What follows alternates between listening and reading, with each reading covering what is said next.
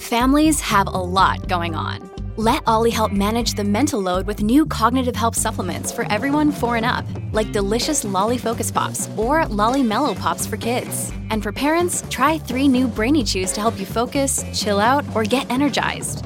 Find these cognitive health buddies for the whole fam at olly.com. That's O L L Y.com. These statements have not been evaluated by the Food and Drug Administration. This product is not intended to diagnose, treat, cure, or prevent any disease.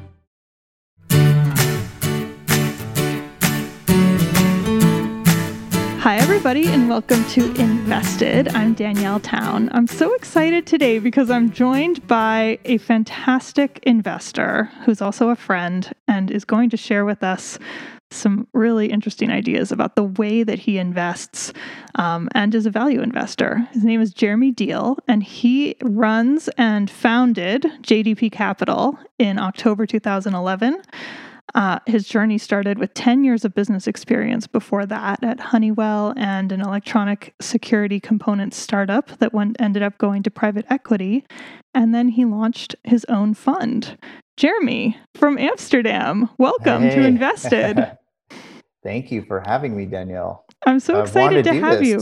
Yeah, I've wanted to be on your show for a long time, so I'm glad we were able to make it happen. Me too. Big fan. Me too. Um, so, first of all, tell us. I gave that very short intro, but I always like to hear about how people came into value investing because there's so few value investors out there. What, yeah, sure. Where did you Where did you come from? What? How did things yeah. start for you? Well, I think like any young person, I was always really interested in finding the thing that was the the fit for me, the career that was the the fit for me, and I was interested in so many things um, going back to high school and even before that. And I thought about a lot of different career paths. But I read, I was when in my search to figure it out, um, there were kind of two. Well, were, let me take back. There were two things I was very passionate about. I was really interested in international relations, and I was hmm. interested in finance and and and, and business. So you were um, interested in finance always back when you were a kid. Okay, investing, and it, it, was something that was interesting to me. Um, just high level. It was if I had to choose, like, okay, there's two things I'm interested in, like kind of foreign affairs and investing, which are two really different things that have hmm. nothing really to do with each other. Hmm. And so at some point, I, I decided, yeah, I always knew that one of them would end up becoming a hobby and uh, the international relations, and and that became more of a just something to read about on the weekends and travel and stuff. But uh, finance became became the career. So um, I, How did that happen? How well, did that, finance? I, it happened because I I read a book about George Soros, and George Soros said there was a book that he that when he was asked how did he figure out that he wanted to become an investor, and he also had gone through this process of trying to figure it out, and he laid out uh, all. And I may be paraphrasing this wrong, but he laid out all his skills on a piece of paper and he was looking for a, a, business to go into that he could be that he could take advantage of all these different skill sets. I think he you know said I, i'm a, I, am a, i'm analytical i'm this i'm that i feel i want a way to express my my views um, and that's how he chose and i thought well that that sounds pretty interesting because i also am interested in a lot of things and have different skill sets and didn't want to be pigeonholed um, to just running you know financial models or just selling or um, you know just writing or or i wanted to be able to be creative and think um, but also make make important decisions and and and and take risk and be paid for that. Um, so it, it, just it felt like a, a, career that i could use a, a variety of of, um, of skills isn't it interesting? You're not the first investor that said something like that. Like, I was interested in just learning about so many different things. And being an investor lets you do that. Which yes. is something that frankly they don't tell people they don't tell us that. Like that's not some, that's not the general view of being an investor out there. But it, it really is true about people who learn companies and industries and really study them. Very, very different from trading. That's right. And um you know, out of when I was when I graduated from school, I, I lived in San Diego, and I it was right during the dot com bust, um, and it was just after actually the dot com bust, and um, there was just there was there was very little opportunity in investing that I could find within Southern California, and I wanted to stay close to home for for some other reasons, and um, I actually wrote an email to um, Tom Bancroft who was running Geico's portfolio hmm. from hmm. San Diego at the time, from a I guess an office in Rancho Santa Fe, and um, he actually he worked for he worked for Lou Simpson, who I take that back. He worked for Lou Simpson, um, and um, he just suggested that I leave altogether because there wasn't. I don't know, I, and maybe I'm paraphrasing that wrong, and maybe we should cut that out of the interview because this is not. wait, wait, wait, wait. Um, so you sent him a like a, a letter or I email? sent him a letter. Yeah, I sent him a letter, and he responded I, to yeah, you. Yeah, I actually sent it to Lou Simpson and Tom. Tell everybody who Lou Simpson is. Lou Simpson is the guy that ran the investment portfolio for Geico. Um, but he lived at the second half of his life before he ultimately ended up, I think, in Florida. He lived in Rancho Santa Fe, which is a very wealthy neighborhood in San Diego. And I wrote a letter to the office address that I had somebody, I don't know how I fa- figured it out, but there was a kind of a non-script ad, uh, address, uh, business, business park Wow. um, and Tom Bancroft, who was his only analyst that I that I know, actually wrote me the response and said, um, I think he had said something like, "Why don't you try, you know, to go to the East Coast, or maybe this firm in Connecticut?" Or there was something. There was some response related to. Uh, so I wrote a physical letter, and he wrote me a email back Hmm. and hmm. that's what it was. And he had suggested that I go somewhere else because, um, in a roundabout way, that I should look at this fund or, or think about uh, this because there just there wasn't any opportunity in San Diego. So I ended up um, working for an entrepreneur because a friend, a, a, friend in college, his father knew a guy that had sold his business to Honeywell. Um, had very recently sold his business to Honeywell. Very interesting entrepreneur, and uh, my my thinking was, well, this is a good opportunity to learn to learn business. Interviewed with him, and we really clicked. I wasn't a big fan of the industry; it was more uh, electrical engineering type of industry, manufacturing um, home home security products, um, and designing home security products that were sold into that kind of ADT ecosystem, um, that monitoring ecosystem. But it was a good chance to learn, and this guy really yeah. gave me a shot at business to to to uh, just to be a part of all the different parts of the business and and see everything from engineering to sales to finance. Um, and so you wrote that letter and you looked for that job right after after college. You said. Yeah, I was looking yeah. for an internship with Geico, of course, and I had heard that he was operating that Lou Simpson was was running this Geico money you, in San Diego. Had you studied finance in school? Uh, yeah, business, accounting. Uh, so, what was it about yeah. Lou Simpson or value investing that you wanted to go what, be what involved in? to me was like what drew you. So, what what made sense to me, and I I had read the, the typical Warren Buffett books that I think a lot of value investors get started with, Making of American Capitalists, for example, and I was fascinated with the idea of looking at a stock like you're buying a whole business that was the most important thing. And Buffett kept saying over and over again, you know, that is the most important thing he learned from Ben Graham.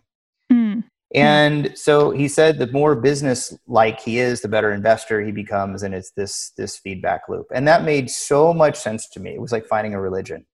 Hmm. And, and that was a very well, early time. Very early. That was the very first thing I got from that. So I was originally interested in kind of his private equity portfolio because I thought, well, I want to do that. You know, that way I don't have to deal with the volatility and literally buy a business. Yeah. The, yeah, like literally. So I started call. I called business brokers. I probably called twenty five business brokers, got on lists, and just said, I'm interested in your list, different listings of companies with at least you know five hundred thousand in revenue and and above. And I basically looked at looked at private companies for more than a year um, and just as an exercise it's kind of you know i wasn't really going to buy anything we didn't have any money but i was just really interested to see what that would look like to buy a small business. Um, and so cool. i read security analysis and all that too and i thought okay i get it right? You, the idea is here if you really want to get rich you need to think about a stock like you're buying the whole business. But obviously the kind of business you would buy today is very different than the ideal business you would buy tomorrow and if you're buying a business hmm for a 20 or 30 year period, you need a business that is going to continue to do well for 20 or 30 years. So the businesses that Ben Graham was talking about at that time, um, most of them don't even exist. And I remember thinking, you know, looking for those. I don't know if you've read the book, but it goes through all these different examples of companies and showing how he looks at them and breaks it down from a cash flow perspective and a balance sheet perspective, and and and thinks about them in terms of you know financial matrix that made sense for those businesses at that time but those businesses aren't publicly traded anymore. I think the only one that he ever mentioned in the book was GE, and none of them are. Maybe Dow Chemical. The rest of them are are um, some. You know, they're a part of. You know, they've been sold or whatever. They're a part of other businesses. Maybe Burlington Northern acquired all, all the railroads or something. But um, so that's what attracted me to to value investing. Will to Buffett was this idea of thinking about a stock like you're buying the whole business, but that that doesn't necessarily mean anything more than you know the whole business that i would buy may be different than the whole business you would buy but the trick is we're both looking at it like we're buying a whole so we're both buying a business but um, they could be very different businesses exactly. Exactly. And i'm just so intrigued that you came to that just so naturally because so many people end up going like full on wall street trading. Like they don't they don't take to that idea well, the, um, the, from studying I, in school. When we sold, so this group that I worked for at Honeywell um, invited me, the founder of that business who had sold, um, invited me to um, go along with him to start a business uh, after Honeywell. So uh, he wanted to basically build a business to compete with the division that he had sold them. And it was for some reasons. They they uh, they had not anyway, they, there were some really some legitimate reasons for him wanting to leave and, and compete. They didn't fulfill their their uh, their promise and obligation on on um, the way we were compensated, essentially, which is not uncommon.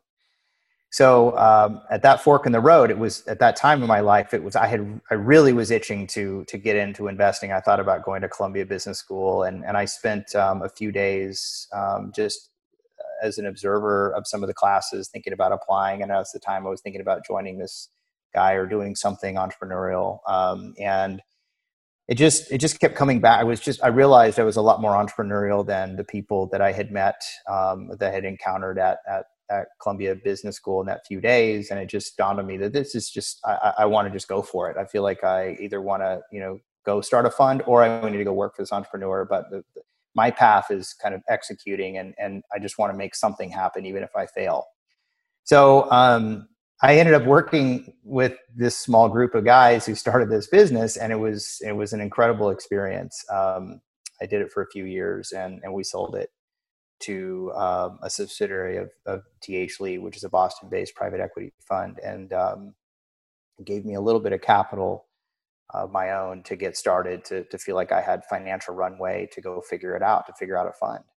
And the initial version of JDP was actually looking for uh, distressed divestitures of public companies because when the financial crisis had gotten started, the belief was that you could buy divisions of, of companies that were in trouble financially with upside down balance sheets um, for you know a, a, for great value um, I wasn't as much interested in operating them as I just thought it was a, a really good source of deal flow.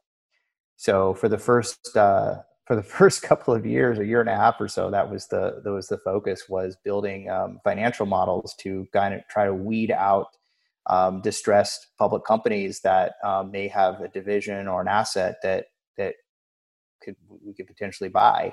Um, and I organized a little a little pool of committed capital and um, flew all over the place uh, trying to make deals with these public companies, uh, relatively big public companies who were were selling divisions or would be selling divisions, mostly in the Rust Belt. And um, what happened was there was just a flood of money into private equity because markets became the very last place people wanted to put their money, and mm. so private equity just went through the roof. And the valuations uh, that was that these even really distressed divisions really low quality divisions um, the valuations they were getting were sometimes two and three times higher than the public company stock that was selling the business. That's crazy. So a medium quality business was selling a really, really low quality business. It probably needed to be liquidated, but it sold for multitudes higher because there was so much capital um, committed to private equity at the hmm. time. And so we kept losing out and losing out and losing out. And, and when was um, this? Right after the Great Recession, right like the, 2011, yeah, was, 2012? No, no, this was like 2009, 2000. Oh, right in there. Yeah, okay. Yeah, 2000, 2009 and 10, really. Um, and there was just a, a point where I looked up and said, I, after looking at, you know, tons and tons and tons of businesses, I was really studying these publicly traded businesses all the time. And I thought, why don't we just, we're just better off from a value, pure valuation perspective. And you get to know them when you, when you kick the tires on a few of their, their divisions that are not necessarily part of, of their investor presentation. Why don't we just why don't we just buy the stock right like i don't want to go in and operate them so we're probably better off putting five or ten of these in a portfolio and just owning them because our ultimate goal is just to have a above average return um, and most of the investors said no. They said, no, that's too scary. We don't want to be involved in stocks. And I said, well, what's hmm. the difference, right? It's whether we're buying a public company or a private company. I'm trying to show them this book, Making of an American Capitalist. Look, Buffett did it. Buffett started with equity, private, public, and then went private. And then we, why can't we start with private equities and go to the public equities? And it's all the same. And yeah, it's all the same. It's all the same. And, and, you know, no, you know, these guys said, no, it's not. So, um, uh, one guy, though, who who was fortunate enough to um, ultimately be my first investor, um, you know, liked the idea and had been a part of some value funds and um, completely turned the business around. We got rid of this private equity uh, closed closed structure and and converted it to a open ended hedge fund structure partnership and uh, launched. Um, wow. I believe he committed two hundred fifty thousand, and I put in 200 or 250,000 of my money. And that's how we, that's how, you know, I started working from, I, I had a second bedroom um, in an apartment in San Diego and I got up in the morning and, and used value line and really went through every company looking for high returns on capital and um, really mispriced situations and distressed companies and stuff like that. And, you know, this was, we actually launched and started trading in, in late, uh, in October 2011. I'm struck by the similarities to Buffett, actually, in how Buffett started out being really interested in stocks, being a, you know, kind of a young phenom with buying stocks and selling stocks, and then getting into private companies and thinking that yeah. he could uh, do something with them that he kind of couldn't and wasn't able to, and turn Berkshire yeah. Hathaway eventually after the partnership. That's right. Yeah. Into his own, uh, you know, public and private ownership vehicle. And that's right. In a way, you've done kind of the Buffett uh, methodology. Invert- maybe, maybe, yeah. It's, it's uh, yeah. Just haven't haven't been as successful as him, I guess. But um, well, that's yeah, a high but... that's a high bar. so one thing that we talked about um, talking about today was you and I were just texting about mistakes that we make when we're investing. And yeah. yeah. this is something that our listeners know I am utterly fascinated by trying to be really ruthless in with myself in evaluating my mistakes and yes. not avoiding them, yes. which is very hard for me in um, in not pretending like they didn't happen.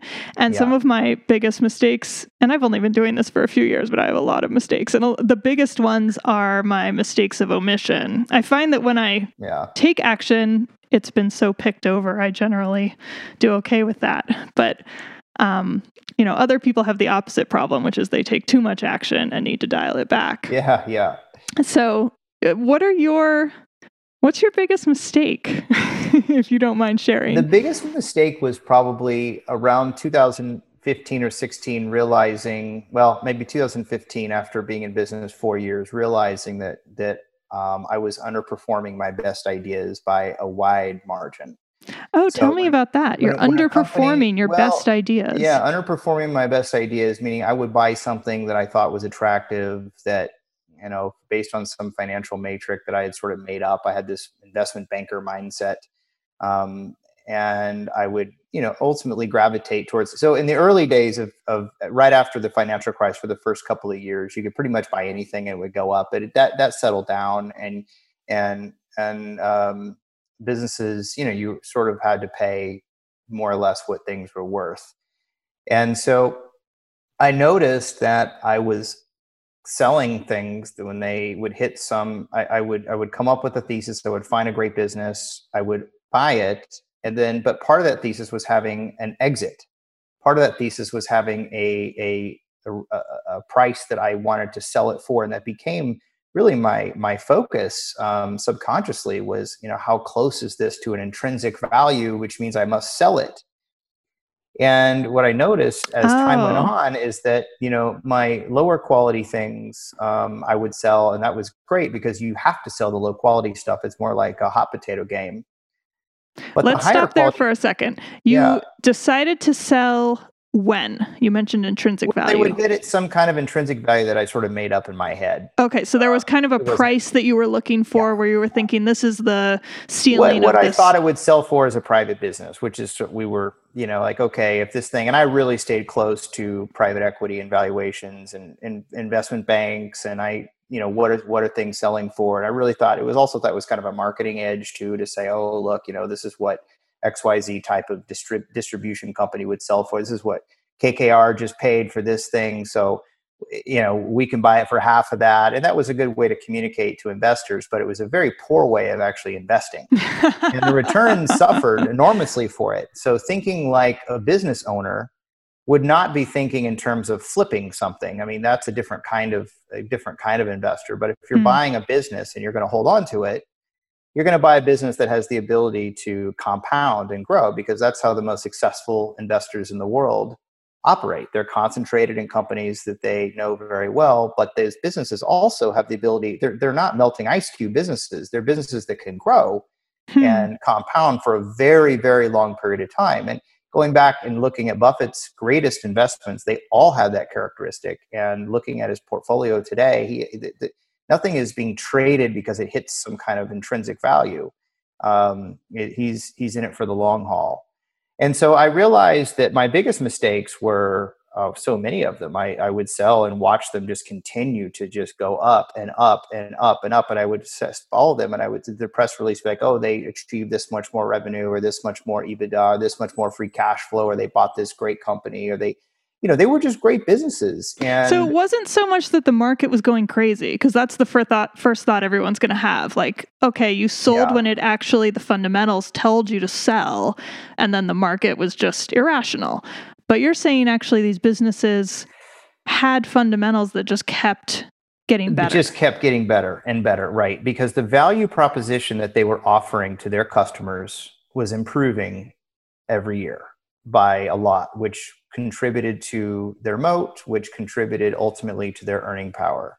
Mm-hmm. And by looking at the business in the short term based on an arbitrary value at that moment, told you nothing you know about the future of that business and mm. investing is really about the future it's not about the past and i realized the biggest mistakes i was making was extrapolating the past onto the future mm. and that the most successful investors um, are able to think in terms of the future, not the past. And um, as you know, it's really hard to go back and buy something for 100% more than you sold it for. It's very hard to do. And, and the gap would just get wider and wider and wider. And I also found myself in circles of, of people and around other people that, um, you know, because when I got into the business, I, I didn't come from Wall Street, I didn't come from finance. So I didn't mm-hmm. have any friends or any acquaint, you know, any any coworkers or whatever. I didn't have any uh, colleagues um, in finance to like share ideas with, of which looking back was it was a was an advantage. And then I built this group of people that were giving me this positive feedback loop, like, oh yeah, you're doing the right thing. Yeah, yeah, that's being disciplined. And I'm like, wait, but but the company just grew oh, earnings by 30% and 40% and then as, as time you were on, selling they were telling you sellings yeah well, like, just in that typical kind of you know price oriented rear view looking hmm. value community that you know just started it was this positive feed everybody's feeding off each other but my investors were like well what why would you sell that? You know, when they would, I'd write a letter about something uh, or mention a stock that I had, it had sold, and they'd be like, "Wait, why did you sell that? Like, like, uh, well, because I have this great new group of friends that really encouraged me to to do the right thing and sell at intrinsic value, oh, and that was a margin of safety. And I thought, oh, you know what? Um, and then as the years went on, I, I noticed that um, that it really took. You know, in order to in order to be a great investor you really have to think independently. And these are these are tr- these are things that buffett teaches us. Buffett doesn't teach us to to lock arms with a group of you know 10,000 like-minded people uh, all oddballs and all do exactly the same thing and all not evolve unless one does. And then when when one does then you can evolve. I mean that's not what buffett teaches us So um, he also doesn't teach us to buy low quality businesses. He teaches us to think about a stock like you're buying the whole business, and that's up to you to interpret what that is. But that when if you were to buy a new bit, if you were to buy a business, um, you would you would do a lot more. You you wouldn't just it wouldn't just only be based on price, right? You would you would actually do research on the business and think about what are the future prospects of this business, and that would be the focus. And you wouldn't sell it unless there was a material reason to sell it, like a business reason to sell it. Um, yeah, somebody could offer you more than you paid, but and maybe that's your goal. But if you were a long-term investor trying to compound money at a kind of at a tax-free tax-free rate because you're not paying taxes until you sell, which is an American fund. That's that's our challenge. Um, when you need mealtime inspiration, it's worth shopping Kroger, where you'll find over 30,000 mouthwatering choices that excite your inner foodie. And no matter what tasty choice you make, you'll enjoy our everyday low prices, plus extra ways to save, like digital coupons worth over $600 each week. You can also save up to $1 off per gallon at the pump with fuel points. More savings and more inspiring flavors make shopping Kroger worth it every time. Kroger, fresh for everyone. Fuel restrictions apply then you would want to own companies that could just keep compounding. So um, that led to a, a, decision to overhaul the whole way that I was thinking about businesses and um, um, wow, just just kind of not start over, but really analyze the mistakes that I made. And the mistakes were mistake mistakes of omission, but really big ones. I mean, I'm not talking about oh, we could have made another another double or triple. I, you know, the the mistakes were were all more than 10 baggers i mean uh, some one was actually 10x. one was actually a 100 bagger one i, I mean i'd Whoa. be managing over a you know I, would be managing some astronomical amount of money by now if i had just sort of bought and held uh, some of the first businesses and um, they what they all had in common was that they were you know they were run by by by normally founder led CEOs or uh, and and they were investing um, 100% of their gross margin back into the business at incrementally higher rates of return. And um, they were making their business more compatible for tomorrow's economy than yesterday's economy. So they hmm. weren't necessarily tech companies but they were companies who were thinking about the future um, of their business even if it was a basic metal stamping business. They they just you know they recognized that it was it was no longer 1946 and that they needed to move forward. And um, most businesses are not set up to do that. Most businesses are set up to just pay a dividend or just think about the, the hit the past and just kind of maintain mm-hmm. um, and and not get up every day and fight um, and refight and start all over again. And and and um, and, and earn it and try to stay number one in their in their industry. And innovate change. And innovate and change. Move with what's happening right, in our right. very fast changing world. Absolutely. So i developed four principles. I looked at and, Seth, and this my, is you develop these principles to determine how to find companies that would yeah. be able to do better in the future. Yeah my business partner and started as uh, my analyst um, Seth, we we looked at. I don't want to need to go down to a tangent, but we looked at. Um, we I basically love, I we love put, tangents. We put a, Give we me put the a study tangents. together. We put a study together called Peak to Peak, and we looked at companies um, uh, over major cycles going back to the 1940s or 50s or so, hmm. and uh, the mid 1940s. Um, and we assumed that you bought the the most the companies. Um, we assumed that you bought all companies at the peak, and then we wanted to see how all those companies did if you held till the next peak. So you had no advantage of of ever getting a deal essentially. The peak being to, the peak of the market? The or? peak of the market. Okay. The peak of the market. So let's call it peak.com. Let's call it peak 2007 before the financial crisis. Let's mm-hmm. call it peak 1960s.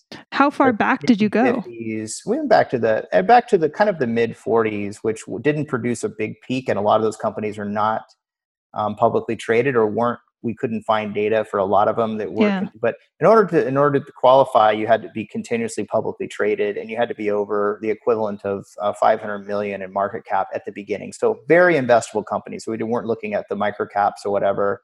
And we also excluded biotech because um, it just wasn't something i was i just thought i, I want to sort of see the way the universe shakes out with more traditional businesses, including tech, but just non biotech.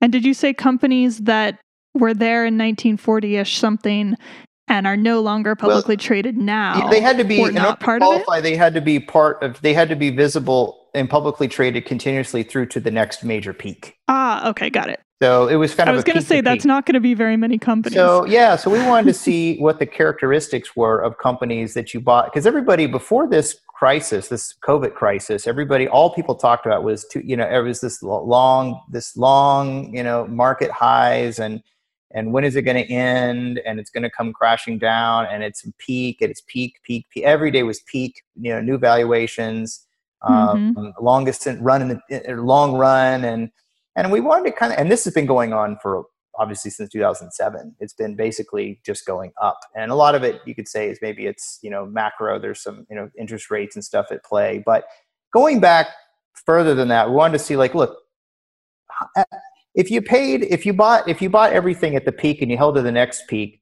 who outperformed the market the widest and why? And who underperformed the market the most and why? And who never came back and who did so it's fascinating what we found the top 25% at least going let's take for example the financial crisis 2007 and i don't remember the numbers off the top of my head now but the top 25% you know were double or triple the s&p 500 at the time, and we we did a 12 year peak to peak, and now it need, probably need to be updated again. Um, so we ended it. The peak was I think October 7th, 2007, or October 10th, 2007, or something like that, and we did it through until 2019, the, the October 2019. But the companies that you know really did well, the companies that were you know 5x or more than the market um, weren't the companies you would think they were. They weren't just, it wasn't hmm. just, yeah, Netflix was the number one, but it wasn't like this list of tech companies below it. It was actually a list of, of companies that you would think of as relatively normal, like Domino's Pizza, for example, was in there. That's a good and one. these are companies that made, you know, 1300, 1500% returns, um, you know, multitudes better than the S&P if you bought them at the absolute peak of the market and held them. So if you had had any advantage of time in addition to that, the returns would have just been unbelievable. Hmm.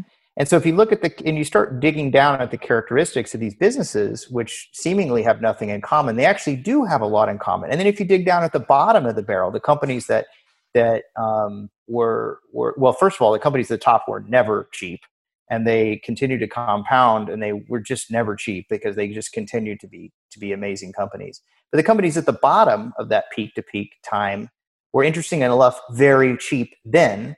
And if you held them to the next peak, they were still cheap at the end of the next peak. And maybe they, there were periods when they went up and then maybe somebody sold them or whatever. But if you held them, they didn't do any better over the long term. They actually did worse and continued to underperform. So the underperformers, the bad businesses are always bad and the really good businesses are always really good and what they have in common is what great businesses have in common is the longer you own them the less relevant valuation and price becomes.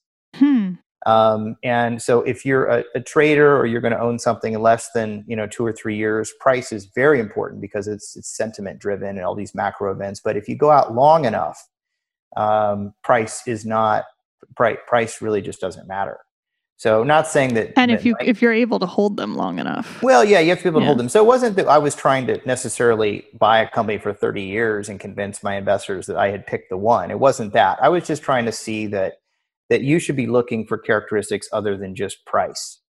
So, what kind of characteristics did you find besides price that? Well, there were four that you look for now. Key, there were four kind of key things that um, we call the we call this the survivor and thriver company criteria. Mm, okay, give me the four. And so, um, the first one is a business model that is adaptable and relevant in tomorrow's economy.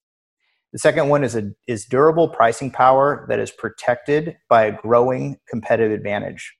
Hmm. Third one is a, is capital allocation and balance sheet strategy that supports the company's moat. And the, for, the fourth one is alignment of interest between management and owners. So it okay. sounds simple. Uh, that does not sound simple. Out of all the way. companies we looked at going back in time, the ones that outperformed the most kind of had had these characteristics. I want to hear them again. So the business model. Business tell, model is adaptable and relevant. Adaptable and relevant. I'm going to say it in slowly because everybody's economy. writing it down while they listen. Yeah. Business model is adaptable and relevant to tomorrow's economy. In, in, a, in tomorrow's economy. Okay. And let me give you like a brief example. The example I've given when I've talked about this before is the one that is easiest for people to understand is Domino's Pizza. They were the first pizza company to put a website to have a website where you could order a pizza. I'm so talking true. in the 90s. Yeah, I remember people that. Were scared to death to put their credit card in. Mm-hmm. And they said we're people are someday going to order pizza through a website. And all the restaurant analysts missed it. They missed all this money that was being put into the technology because they were thinking ahead. They were thinking that we want to be a part of the future, not the past.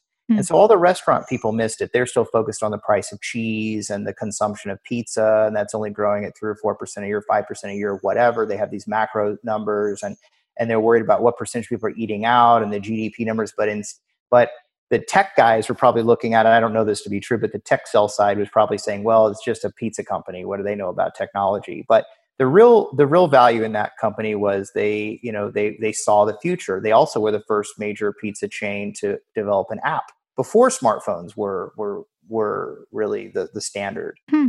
Um, and then they did so many so much innovation around just making the customer happy and making it a better experience to order your pizza that of course everybody's copied it since and it's now the standard but they were the biggest player and the first player and they've uh, continued to, to execute and that stock is just i mean it's performed like a tech stock for the last 30 years. It's, it's unbelievable. Nuts. thousands of multi multi multi multi bagger return and it has yeah. nothing to do with pizza.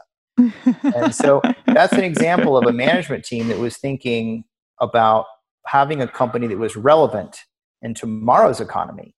And and the past is not the same as the future. So if you didn't grasp onto that that one essential element wasn't about debt levels it wasn't about the multiple of ebitda it wasn't about cash flow it wasn't about anything it wasn't about pizza trends it was about this uh, business progress that the company was making the strategic direction that they were headed down and you had to be able to have the conviction and be close enough to the company be able to to to own that stock even when it looked expensive because your bet was something different mm. than just a valuation, uh, a mean reversion valuation.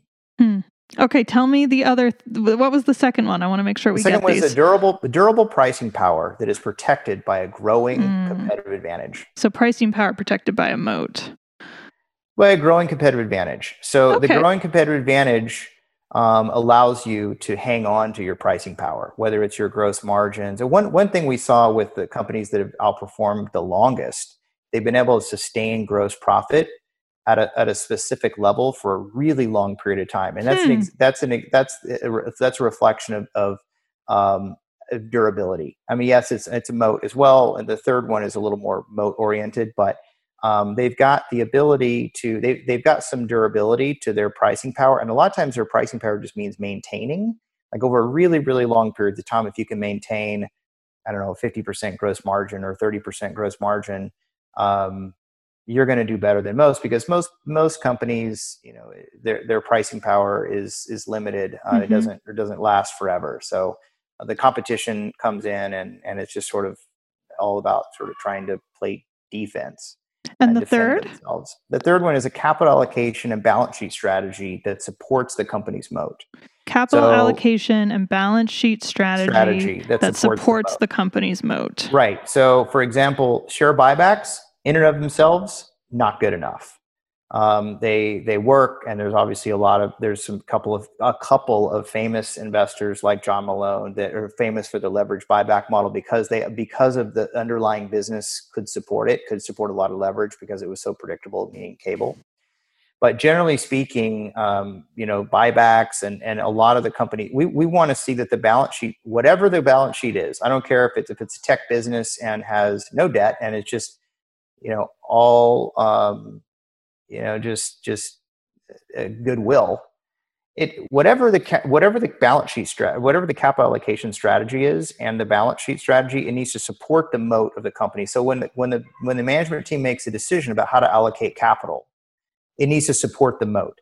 As an example a modern business for example may say you know what? We have an opportunity an endless runway to reinvest 100% of our gross profit back in the business for the next five years with incrementally higher rates of return. That is supporting our moat, which supports our competitive advantage because we're, and it allows us to be uh, to have a business model that that is relevant in tomorrow's economy. They're mm-hmm. moving forward. Mm-hmm. They have something better to do than just return the capital to shareholders. Yes, because if they're allocating their capital to support their moat, that means that they are looking at a long-term perspective. And if they have nothing else to do than pay a dividend and nothing else to do than buy the stock back, then at least for a smaller fund, um, we're we're not as interested in in, in that, especially in a zero interest rate environment. We're just Understood. not interested in that. Yeah. Okay. What's the fourth one? There's enough opportunity out there, um, and the fourth one is alignment of interest between management and and owners.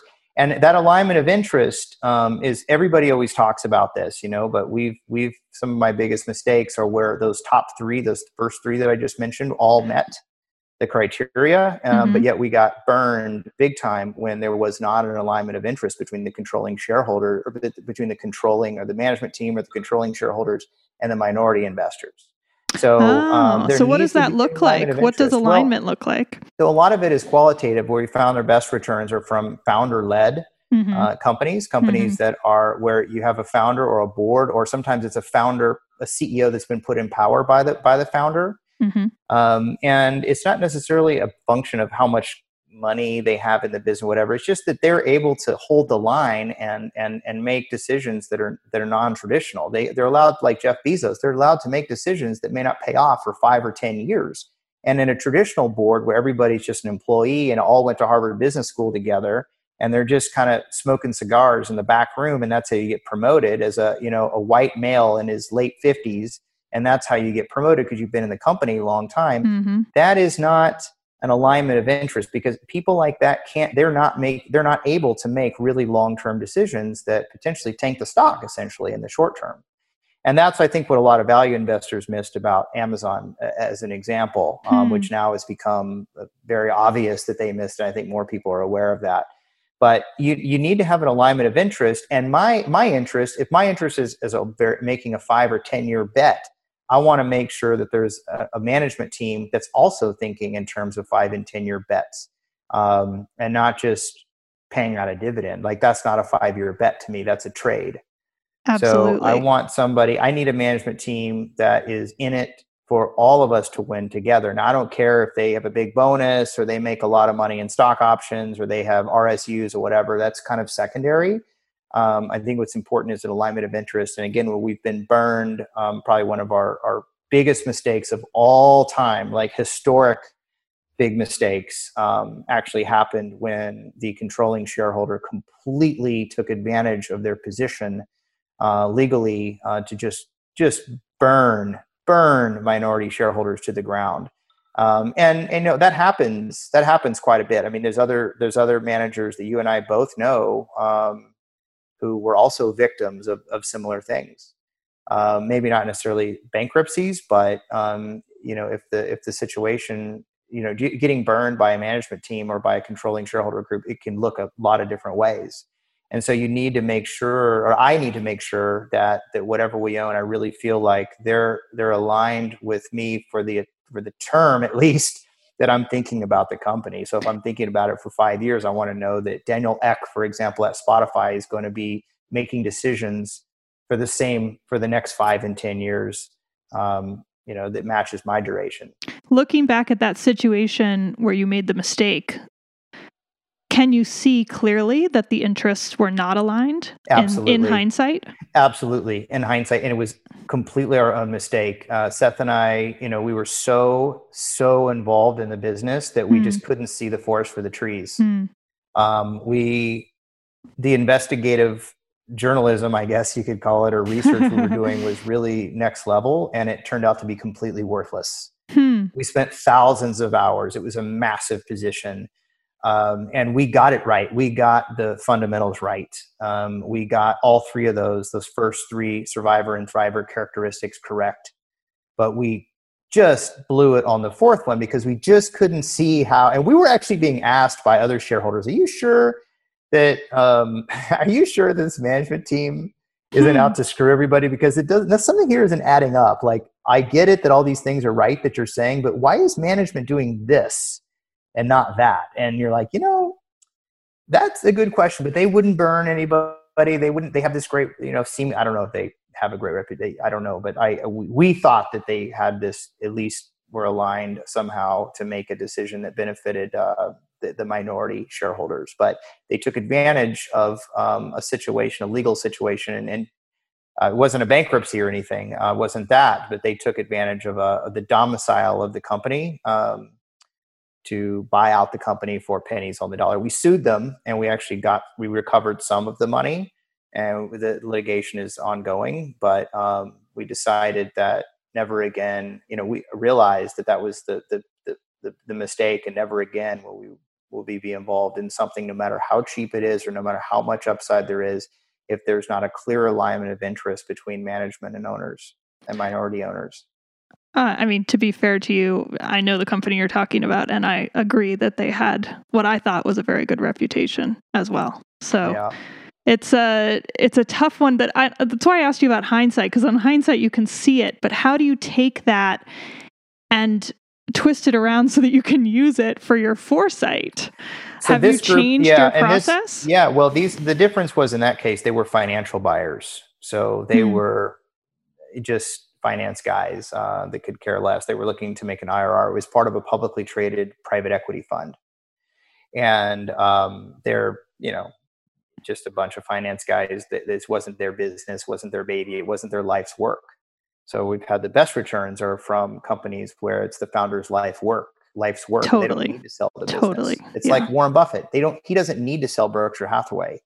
And when companies we own, like Spotify, for example, when Daniel Ek uh, or Roku with Andy Wood Hmm. They both have what they both have in common from the alignment of interest perspective is they both uh, this is not their first rodeo. It's not their first show. They started those businesses already rich, and they said we don't ever want to sell them. And Daniel Ek said we we wanted to start a business that we would never have to sell. Hmm. And there could be speculation about this or that, but this is I guess they could change their mind, but um, you know when, when you start out publicly and you say that as part of your you know your core principles um, andy wood for example at roku says you know he was this was his sixth business. Roku means six in, in japanese. It was his sixth business. He was already worth hundreds of millions when he started it. And so he said we don't need to sell it. We're just they're doing it because they love innovate. it yeah. Yeah. We don't need it. And so whether the stock is at 100 or whether it's at 1 it does doesn't matter because that's not their motivation. Like jeff bezos we don't have to sell. Why, why we don't have to, he, he's not in the business to sell it. Yeah. And I think that's the difference between that and like a more distressed situation where you have a financial sponsor or you have another hedge fund or something that controls it or it's an activist campaign or something like that which is very short term in nature and those people have shareholders and there's always a blame of like well we had to do it we had to do it was in the best interest of our lps and you're like well wait what about what about you know aren't we all in the same basket together? And the answer yeah. is no we're not in the same basket. Uh, because if they can buy you out at pennies on the dollar because of a very obscure uh, legal situation um, loophole in the domicile of the business then uh, without a vote without a shareholder vote for example then um, that's in the best interest of their shareholders to take advantage of you so um, I don't want to be in that situation again. So it doesn't no. mean we'll always get it right, but this was an example of looking back. Um, yeah. Incredible. I, I've been taking notes this whole time. I've got them all written down. I am so on board with these principles. And uh, I could not agree more about having somebody leading the business who loves it, who it's their baby. Yes. They want to see it change the world and do good things. That's what yeah. that's what we want to own. That's right. Yeah. So it's it makes investing a lot more fun and yeah. it also allows you to get your arms around the business and it allows you to be a champion of that business. And um, Rob Vinall, who's an investor I really admire, um, and I've met him briefly a couple of times, once at his shareholder meeting and another time at Guy Spier's annual meeting. And he he said something in one of his letters, um, something like, you know, you uh, to the I'm butchering it, but something along the lines of, you know, we most we, we want to fall in love with our companies. Yes, we do. And and and I love that people are out there saying love, that. It's like have the have the cojones to say it because mm-hmm. how are you going to think like a long term owner when the sentiment goes against you? When everybody says, "Oh, that company's overvalued," or "That company will no longer be able to compete with X Y Z company," or or or oh the market's going to crash or oh what about this what about inflation what about interest rates what about what about what about you know europe falling off the face of the earth which was the fear a few years ago whatever um, if you're not in love with the business you can't do you can't do business specific research and it can't be a passion um, to, in order for you to have the conviction to continue to hold that business regardless of what even your friends in, in the industry might be saying. So, um, yeah, and falling in love with your businesses doesn't mean you never sell either. It just means that you need to have a framework to continue to own them and reassess them even on a daily basis through mm. listening to you know to doing and just enormous amounts of ground level research around the, the you know how do the customers think about the business what's going on in the industry um, there's so many tools today to get really close to a public company without ever having to leave your house. Um, so many services you can pay, so many people you can interview outside of the C-suite. You know, people that actually matter. Um, you can conduct surveys. You can pay for for professional um, interviews with you know different people. I mean, it's it's unbelievable what what um, what people have at what investors actually what full time investors have access to if they really want to, and you have to choose your battles. So if that becomes you know in, in my case that's my daily routine and that's how our investment process is set up is to is to just keep dragging those companies through those four criteria on a daily basis and asking ourselves regardless of the regardless of price do these companies still meet our survivor and thriver characteristics because if they do um, then we want to continue owning them, regardless if we're a peak market or the bottom of the market or whatever. We're not going to sell them to go bottom fish for some low quality business that's gone down more, like in March or something like that. Um, I love so, it. I love it. Jeremy Deal, thank you so much for coming on and yeah, sharing these ideas and your background. I've just uh, enjoyed every second of it. Where yeah. can people find you if they want to follow what you're doing? Um, the website is jdpcap.com and uh, qualified if you're a qualified investor you can sign up to receive our our uh, quarterly um, updates okay so sounds we good we do a monthly a, a quarterly q&a uh, seth and i do a quarterly q&a with investors and we make a video of it and, and a lot of that's on our youtube channel jdp oh. capital uh, youtube channel so um, yeah go check out jdp capital youtube channel all right. Thanks so much, Jeremy. Really appreciate okay. it. And thanks, everybody. Bye. Bye. Hi, guys. Thanks for listening to Invested. If you enjoyed this episode and you want more information or to listen to additional episodes, visit our website at investedpodcast.com and sign up for my virtual workshop right there. Spots are definitely limited for this event. I'm not kidding. They really are. They sell out very quickly. So, everything discussed on this podcast, by the way, is either my opinion or it's Danielle's opinion. And really important, it's not to be taken as investing advice because I am not your financial advisor, nor have I considered your personal situation as your fiduciary. So remember that. You're on your own here. This podcast is for your entertainment and education only, and I really hope you enjoyed it.